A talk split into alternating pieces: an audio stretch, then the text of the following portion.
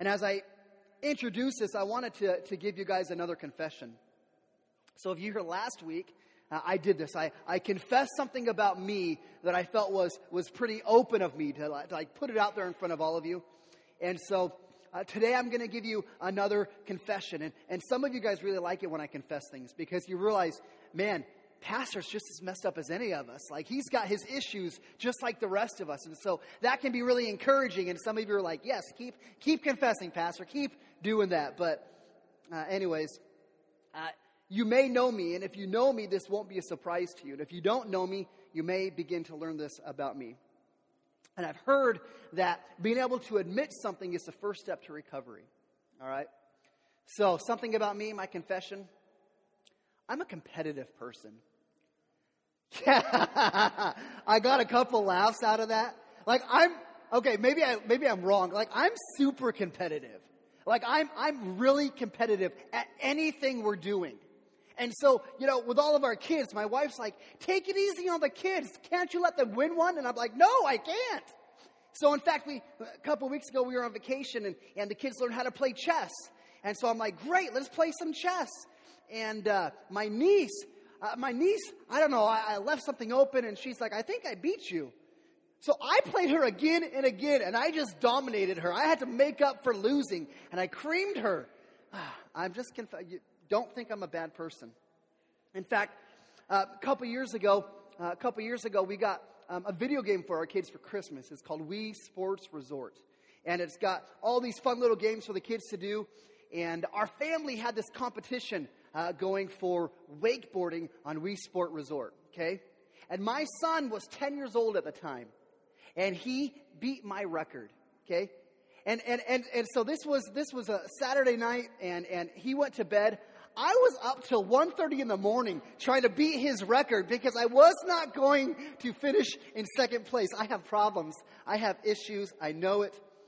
My wife and I, uh, she's, she's understood this about me. Like when we leave church, like it's a competition who can get home first, you know? And it's like whoever gets home second, they've got to do the dishes after lunch today, right? So I, I try not to do the dishes very often. We used to, my wife and I used to play games with each other. Scrabble was one of our favorites. And uh, the problem is, is I make up words. And so she'd be like, that's not a word. I'm like, I just said it. It's a word. So she, she, she, she had to find one of those Scrabble dictionaries online. So we don't play Scrabble anymore because that just frustrates me that she can prove whether or not my words are real words or, or, or not.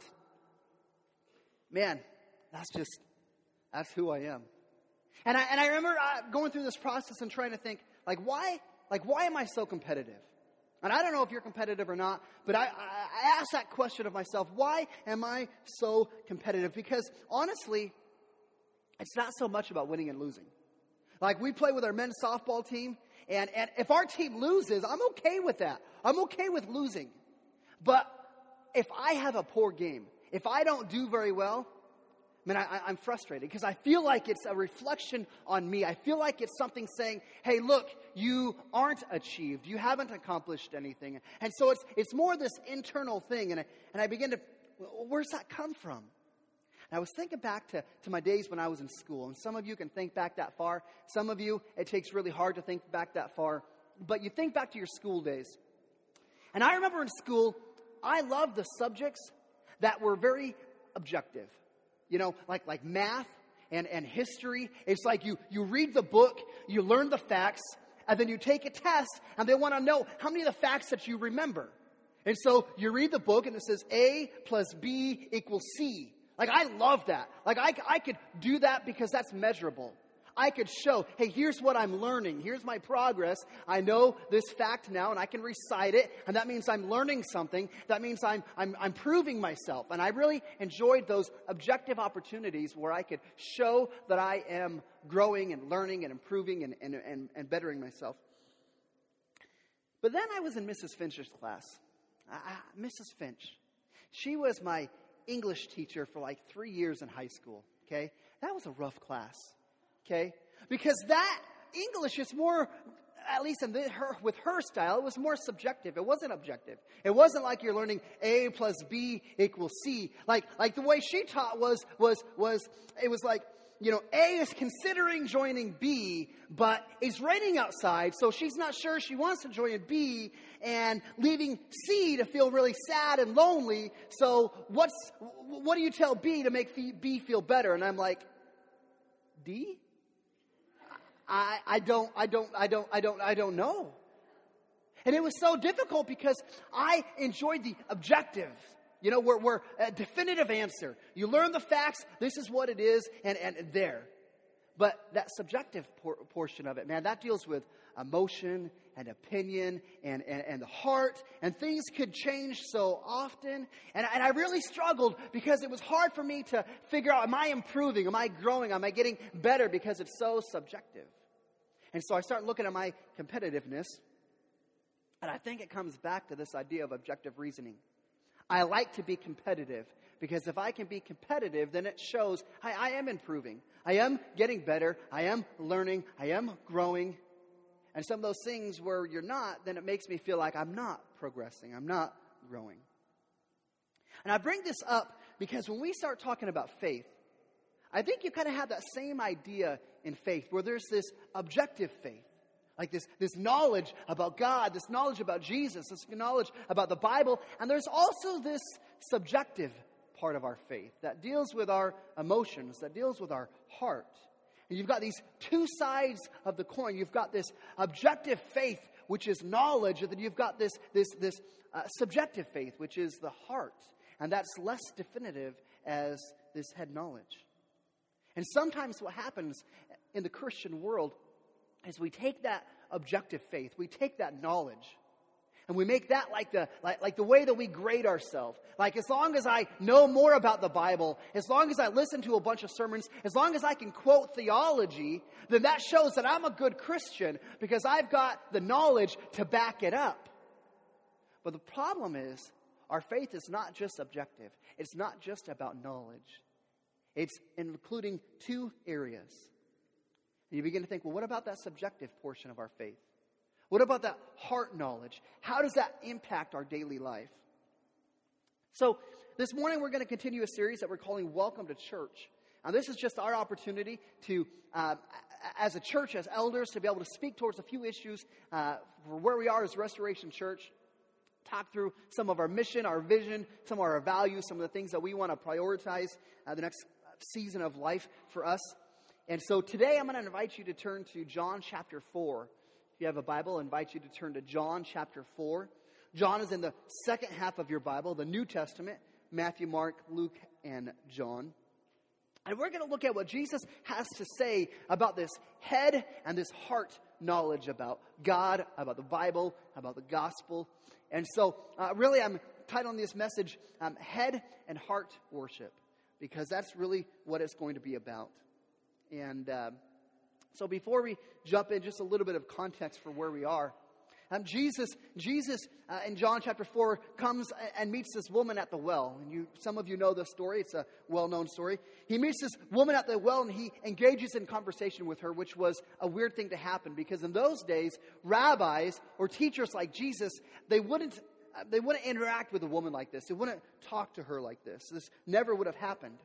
And so Jesus goes and he says, Hey, would you give me some water? And again, culturally, this was just taboo. This was not something that should happen. And she says, You know, you shouldn't do that. That's not what you're supposed to do. And Jesus uh, goes through this conversation and says, I can give you eternal water that you will never thirst again. And this kind of opens up her heart and she's curious and she wants some of this water. And that kind of leads to where our text is today, um, starting in verse 16. But before we read, would you just go ahead and pray with me? God, just thank you for this opportunity to be gathered with your people today. God, we know the church is not a building, the church is a people. So we're excited to be with your people today. And just pray, God, that you would allow your spirit to, to rest on us today as we, we wrestle with these ideas of worship and what worship is and, and, um, and, and knowledge and, and, and our hearts. And uh, God, I pray that you help us to understand some of these things about, about this head knowledge and this heart knowledge and how, God, you've called us to have both of these things a, a head knowledge about who God is and, and, what the Bible says and what the gospel is. You also have called us to have this heart knowledge that, that it has an everyday effect on everything that we do. So, God, I pray that you give us understanding today. I pray that you speak to us and draw us closer to you. Jesus, we love you and praise you, and we ask this in your name. Amen. So, John chapter 4, and we're going to start looking at verse 16. Whoa, that's not supposed to happen. Uh, okay, John chapter 4, 4, verse 16. It says, And Jesus said to her, Go, call your husband, and come here. And the woman answered and said, I have no husband. And Jesus said to her, You are right in saying you have no husband, for you have had five husbands, and the one you have now is not your husband. What you have said is true. Awkward. Like if that's you in that conversation, like that's just awkward. This lady, she doesn't have the best background. She's got a little bit of brokenness. She's got all these, these past relationships that have failed and have been doomed, and she's got that reputation. And here she's confronted by Jesus about it. And, and un- undoubtedly, any of us would, be, uh, would feel uncomfortable in that situation. Like, we don't want anybody prying into our personal life. We don't want them prying into the, the private affairs and the details of our life. And so she tries to kind of uh, change the topic on Jesus and divert the conversation from being about her personal life and those matters. And she changes the conversation to being um, on matters of worship. And Jesus is going to oblige that conversation and say, let's talk about what true worship is. And so here's, here's, what, here's what he says. Jesus is going to say, this is kind of worshiper that God is looking for. Here's what it says in verse 21. Jesus said to her, Woman, believe me that the hour is coming when neither on this mountain nor in Jerusalem will you worship the Father. You worship what you do not know, but we worship what we know, for salvation is from the Jews, meaning Jesus came from the Jews and started. But the hour is coming and is now here in the coming of Jesus when, here we go, listen to this, when true worshipers will worship the Father in spirit and truth. For the Father is seeking such people to worship him. He says, God is a spirit, and those who worship him must worship him in spirit and truth. And the woman said to him, I know the Messiah is coming, who is called the Christ. And when he speaks, he will tell us all things. And Jesus said to her, I who speak to you am he. Do you hear what Jesus said there? True worshipers will worship God in spirit and truth. This is a father. God the Father is looking for that type of worshiper who will worship in both spirit and truth. Now, when we see truth, I want to be clear. This is talking about a head knowledge about God. This is, this is the facts and the information about the Bible and the theology and the things we can learn. And when it talks about the Spirit, this is dealing with the heart knowledge. The heart knowledge, which is the emotions and the attitudes and, and what comes out of our soul. Now, most of us, we understand what it means to worship in truth. Uh, I mean, that's probably a little bit easier. That's that objective side of it, where it's easier for us to see, hey, there's progress. You can see I'm growing. I'm learning more about the Bible. I'm, I'm learning more about the, the, the Christianity. I'm learning more about God. And so that's what we do to worship God in truth is we open up God's word and we, we learn the amazing truths about who God is. And the more that you and I read the Bible, the more that we that we um, sit under pastors who, who teach the Word of God, the more that we attend Bible studies, the more that we learn, this is the more knowledge that we gain about who God is, about the attributes of God, about his, his actions, about the character of God, about his process of salvation that he's extended to every one of us. And this is what it means when we worship God in truth. But like I said, unfortunately, Many of us make that the litmus test for Christian maturity. Like, hey, I've got a lot of knowledge. That makes me really smart. That makes me that makes me a better Christian than other people. That makes me mature because I have all this knowledge and I can quote Bible verses and I can engage in theological theological discussions and I can teach a class and I can do these things. And, and we like we like this idea of, of limiting Christian maturity to this idea of truth because it's objective, it's measurable. Like you can come in and you can be quizzed to know what you know about the Bible, and you can say, Man, I'm, I'm there. Man, I've got a lot of knowledge. I've, I, have i have made progress. The more I learn, the better I get. Most of us don't have a struggle with worshiping God in truth. I mean, Restoration Church, We're a Bible church. That's what we got. Like, I'm not that great. I'm not that smart. I got the Bible, and that's what we have. So we're pretty strong on worshiping God in truth because that's our book. That's, that's what we have, is the Word of God. But having a head knowledge about God is not enough.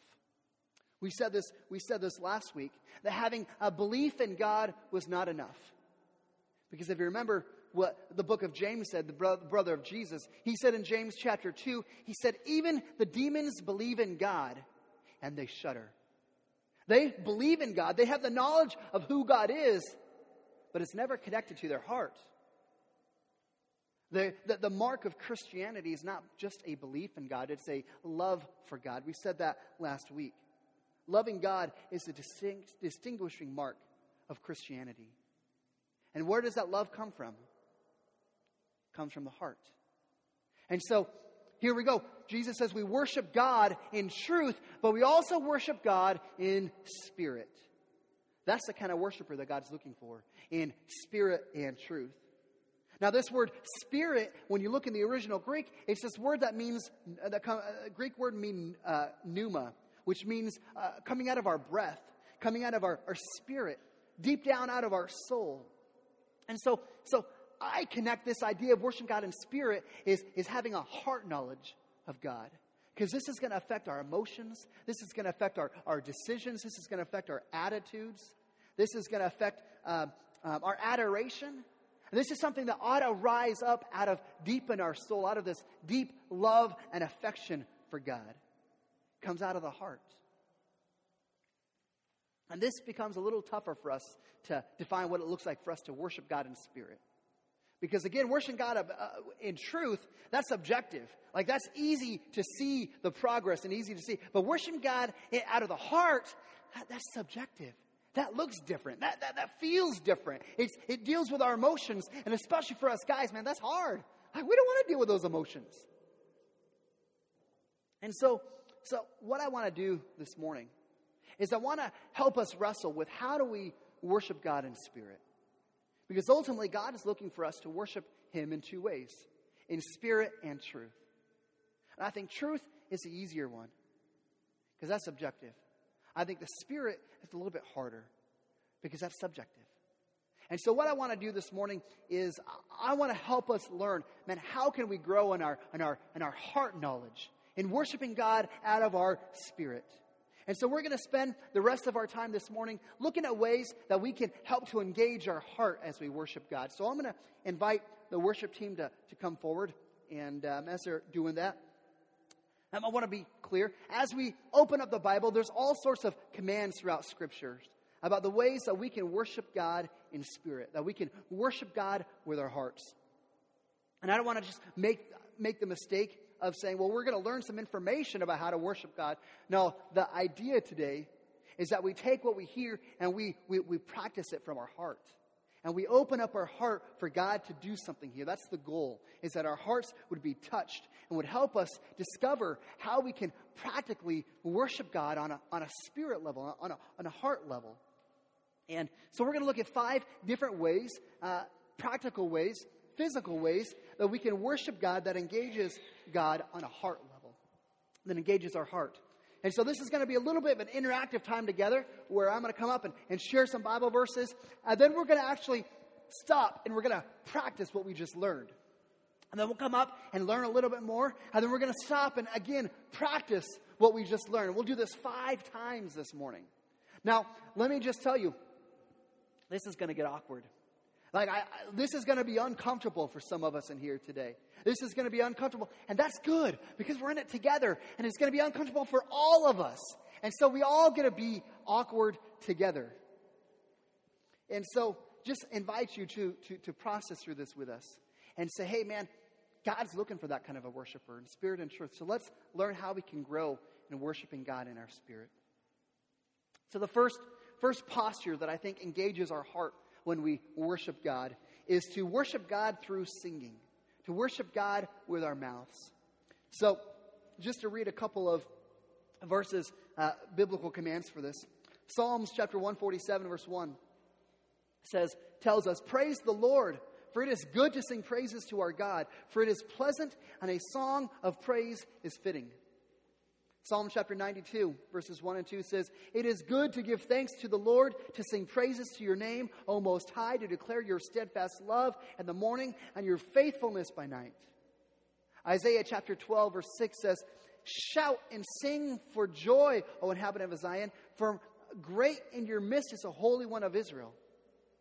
And Psalms chapter 123 says, My lips will shout for joy, and I will sing praises to you, my soul also, which you have redeemed. So, one of the ways that I think we engage our heart in that spirit worship uh, of God is through singing, through uh, worship with our mouths. And I've just going to be uh, tell you the truth. Like I've been told once or twice, I don't have the best singing voice.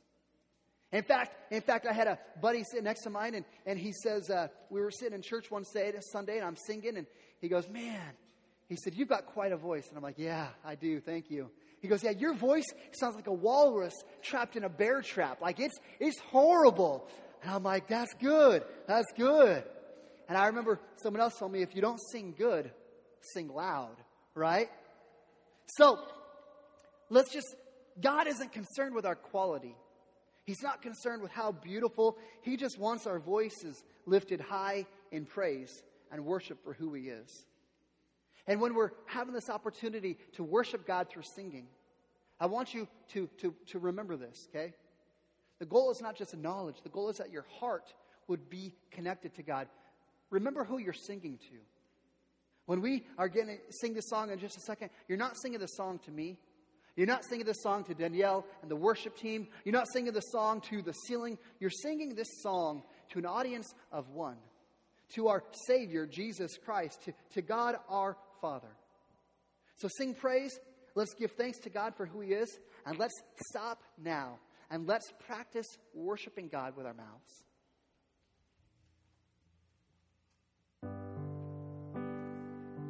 Yep, go ahead and stand and join us as we lift our voices for Jesus.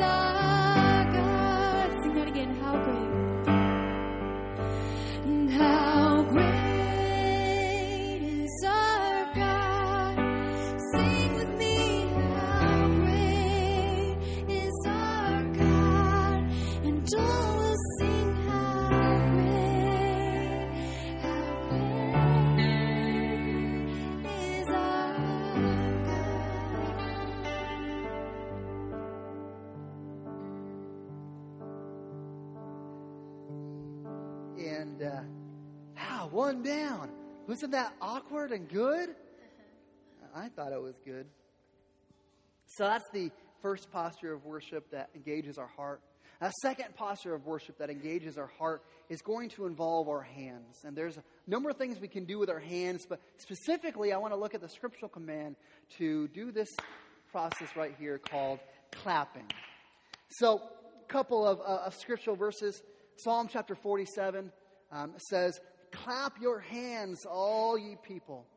Clap your hands. The psalmist even calls on nature to praise the Lord with clapping. He says in, in Psalm chapter 98, he says, Let the rivers clap their hands, let the mountains sing together for joy, let them sing before the Lord. This idea that, that worship and with clapping and singing is, is, is worship before God. Isaiah chapter 55 says, You will go out in joy and be led forth in peace. The mountains and hills will burst into song before you, and the trees of the field shall clap their hands. So, as we are in this process of, of worshiping and trying to engage our heart in worship, there's this idea about clapping our hands as an expression of worship. Now, just be honest, the hard part, if you're like me, you're rhythmically challenged. Sometimes it's like, I don't know when I'm supposed to clap, and you're like, I'm not clapping on everybody else. Uh, and that's, that's okay, because again, we're all going to be awkward together. Clapping is just one way in which we uh, join in this, this process of making music together, of engaging our heart, be able to, to worship God for who He is together. Fortunately, if you're rhythmically challenged like me, one of the ladies are going to clap for us, and so you can just watch them, and every time they clap, that tells us when we should be hitting. So you, uh, okay, there we go, and, and that process. So, again, let's stand up and uh, let's do um, practice this. And I want everybody to try this, even if it's awkward for you. Let's practice this together. So.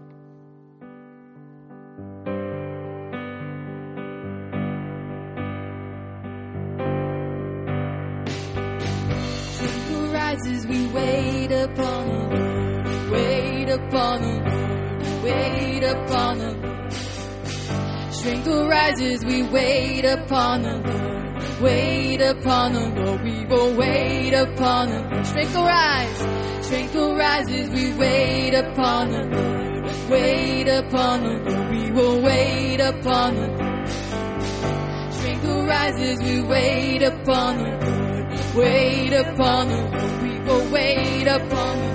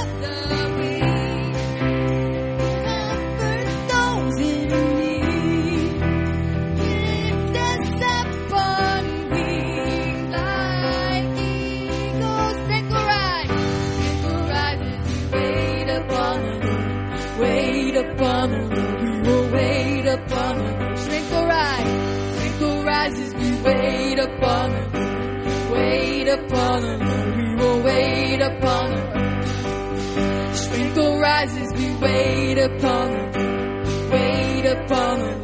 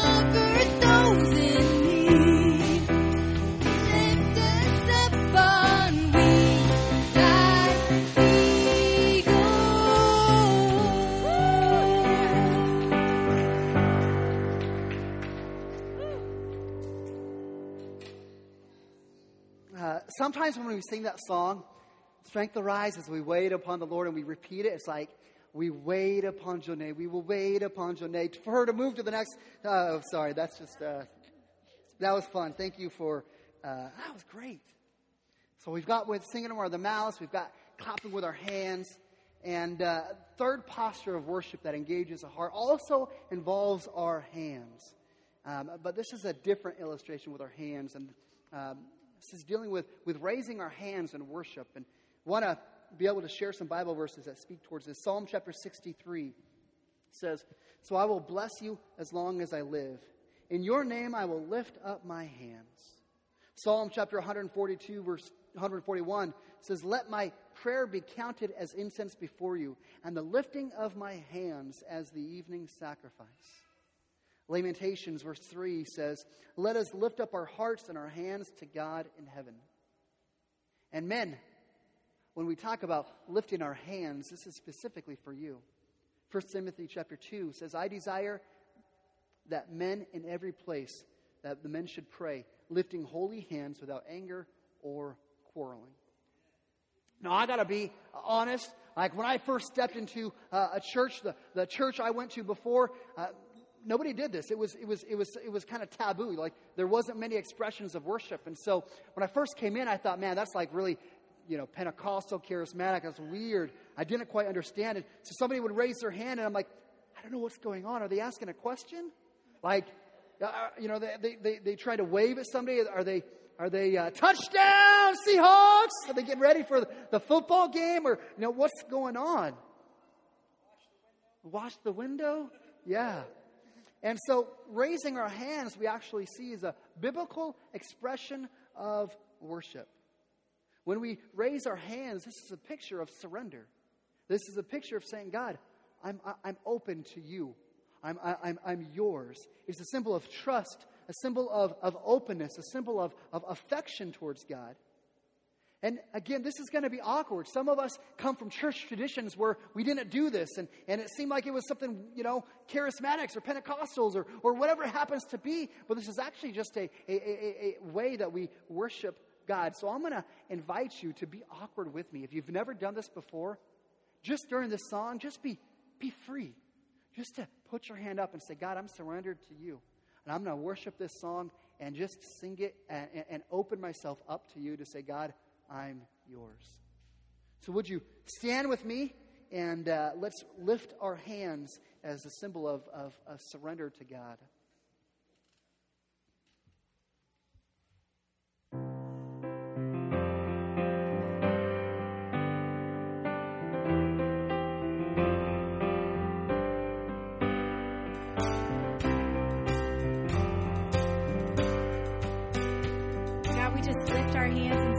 To you and thank you that you're worthy of our praise. We stand and lift up our hands, for the joy of the Lord is our strength. We bow down and worship Him now. How great, how awesome is He, and together we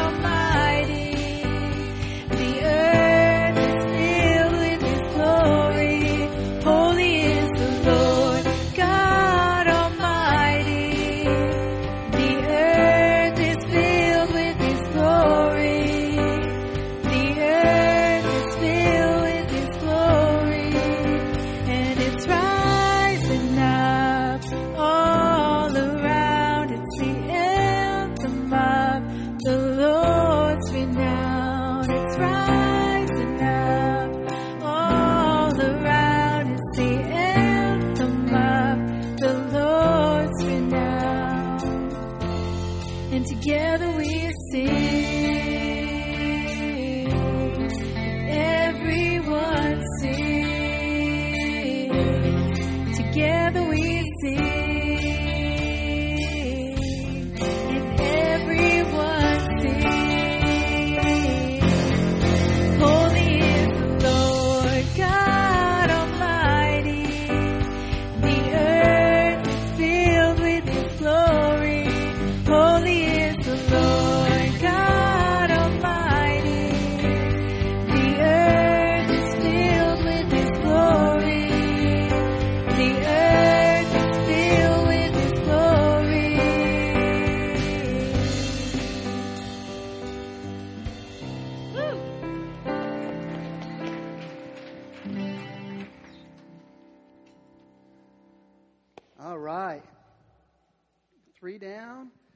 pushing through. Gonna got a couple more left.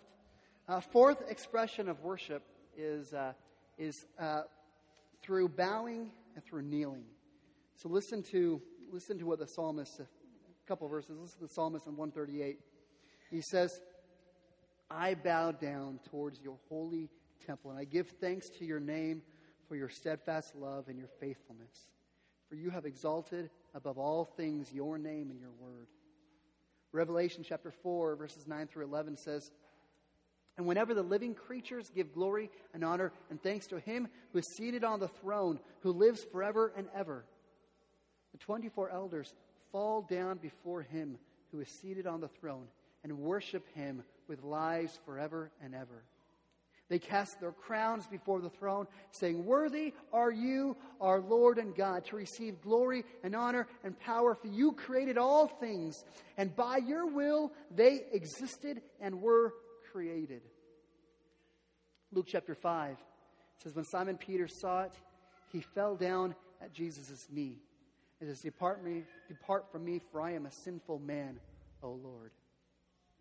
See, when we worship God, when we worship God in truth, when we worship God in truth and understand who He is and who we are, man, how does that not result in us falling down on our knees and confessing, God, I'm broken. God, I'm weak. God, I'm in need of you. God, you are good and I am not.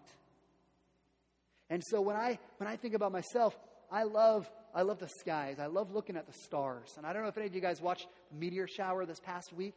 Uh, it's supposed to be a very unique one where you saw 200 meteors per hour. Normally it's about 60 on, uh, on peak. And so we saw Thursday night was, was a phenomenal meteor shower. When I look up at those skies and I see all of those stars, and I'm just reminded of how big God is, how small I am. And it makes me just fall down and say, Man, God, you are so worthy. When we see God for who He truly is, and we see us for who we are, it should fill us with this deep sense of humility, this deep sense of, of needing God's presence. And so when we, when we bow or when we kneel down before God, we're expressing our humility before God. We're acknowledging that He is God and that we're not, and that we are here to worship Him. So here's what we're going to do we're going to practice this idea of bowing down or kneeling before God. Now, I know some of you, all of you, are in pews, and so that might be a little difficult to get on your knees because tight rows and everything else.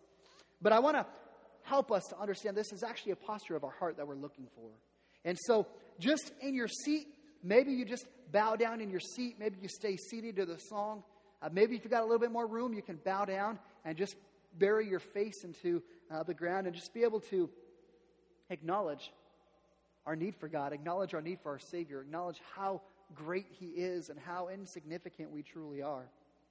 Whatever it is, during the song, I encourage you to take this time just to humble yourself, confess sin before God, uh, pray for His grace, uh, thank, you, thank God for His presence and His, and His love for you, uh, however you need to do it. And uh, even as we're, we're, we're singing these songs as a worship team, just listen to this one. Listen to the words just to remind you of your need for, for who He is. However you do, find an opportunity to, na- to kneel, to bow down, and let's worship God this way.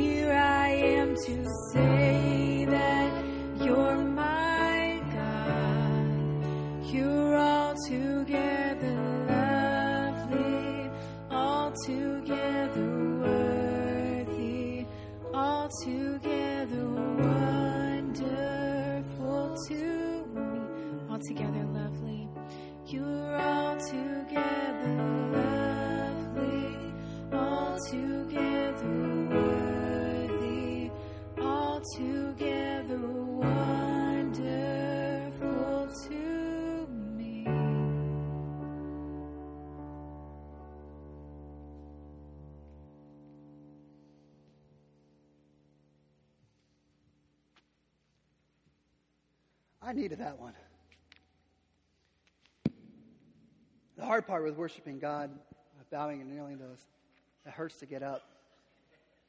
And uh, I'm feeling that right now. We've got uh, one more last posture of worship I want to look at this morning, and, um, and that is to dance. I know some of you are saying, you don't dance in church. Dancing is not allowed in the church. And there are several examples throughout Scripture of dancing before the Lord. And my favorite example is in 2 Samuel chapter 6 of, of King David, the king of Israel, the greatest king Israel knew besides Jesus, dancing before the Lord. The story, story goes that uh, they wanted to bring the Ark of the Covenant back into Jerusalem, into the uh, the Ark of the Covenant represented the presence of God. And they wanted to, to bring that back into Jerusalem. It had, been, it had been taken away and been gone for a long time. So they first start bringing the, the Ark of the Covenant back into Jerusalem, and, and it starts to fall. And a guy named Uzzah uh, reached out to touch it, to catch it from falling, and he died right there because he broke God's command of not touching it. And so King David was afraid to bring the Ark back into Jerusalem um, at first. But then he saw that when they took the Ark back to wait to figure out what to do with it, that wherever the ark was, like God blessed it. God blessed that place. God blessed that home. God blessed those people. And so David figured out, I'm going to figure out how to bring the ark back to Jerusalem. And he followed God's rules for it and, uh, and brings the ark back into Jerusalem. And here's, here's what happened 2 Samuel chapter 6. They're bringing the ark back in. There's a parade. And it says, And David danced before the Lord with all his might. And David was wearing a linen ephod which means he was down in his holy skivvies. And so David and all the house of Israel brought the ark of the Lord with shouting and with the sound of the horn. David was dancing before the Lord because he was overwhelmed with God's graciousness, overwhelmed out of gratitude uh, with bringing the Ark of the Covenant into Jerusalem. And his, his leaping and his dancing was an, an expressive, uh, expressiveness of joy and, and praise to God for who he is. And now, unfortunately, when you start to, to worship God, when you can worship God out of the heart, you begin to feel free.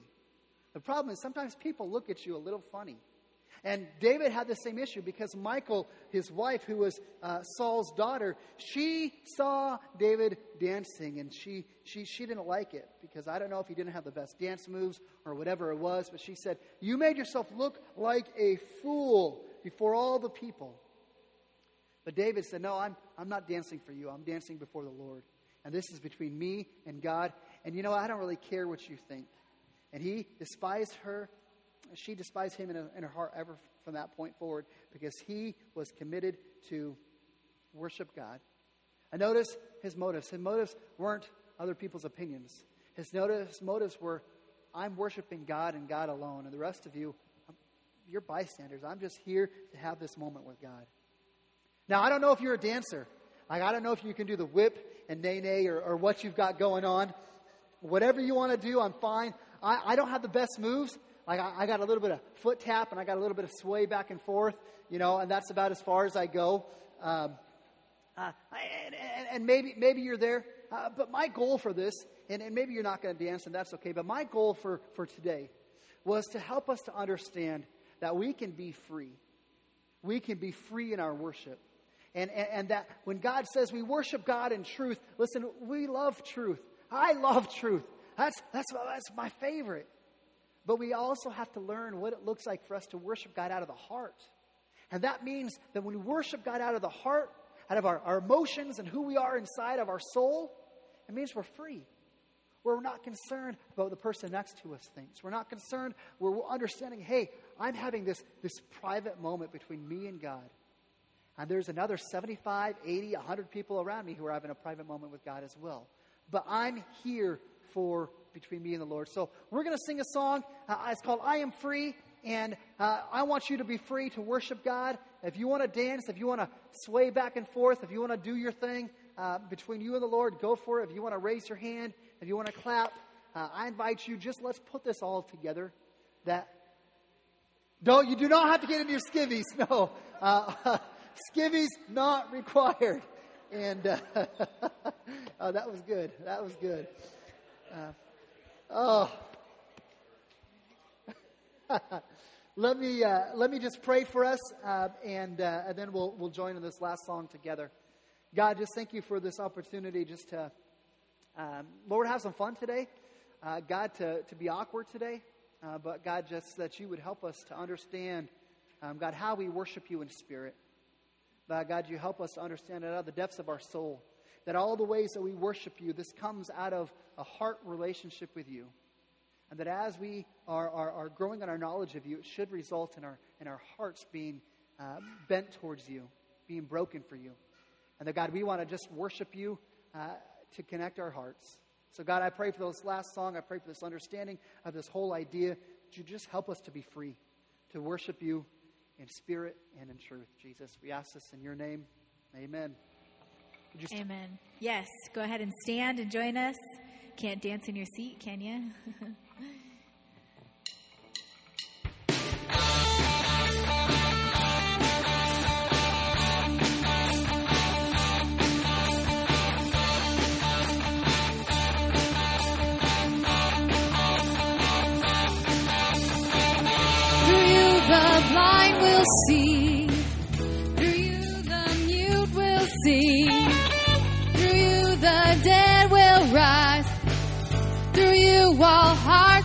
praise.